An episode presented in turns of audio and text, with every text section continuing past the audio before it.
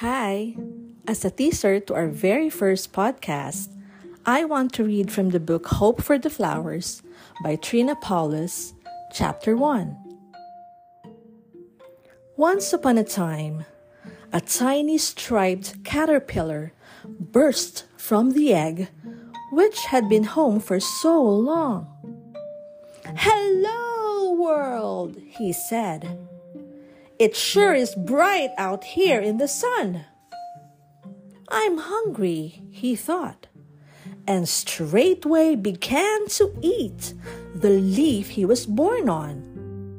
And he ate another leaf, and another, and another, and got bigger, and bigger, and bigger.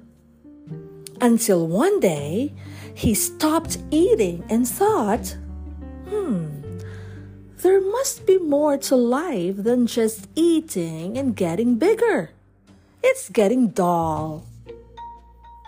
So Stripe crawled down from the friendly tree which had shaded and fed him.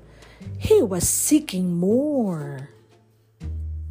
There were all sorts of new things to find grass and dirt and holes and tiny bugs. Each fascinated him, but nothing satisfied him. When he came across some other crawlers like himself, he was especially excited. But they were so busy eating, they had no time to talk. Just as Stripe had been. They don't know any more about life than I do, he sighed.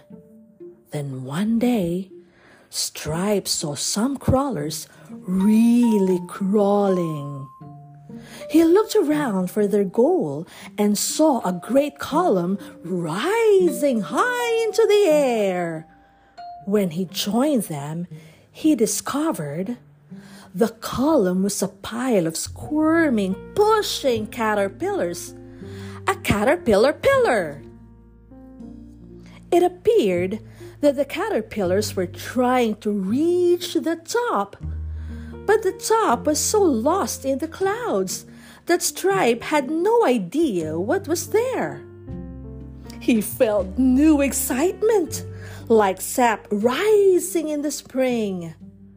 Maybe I'll find what I'm looking for.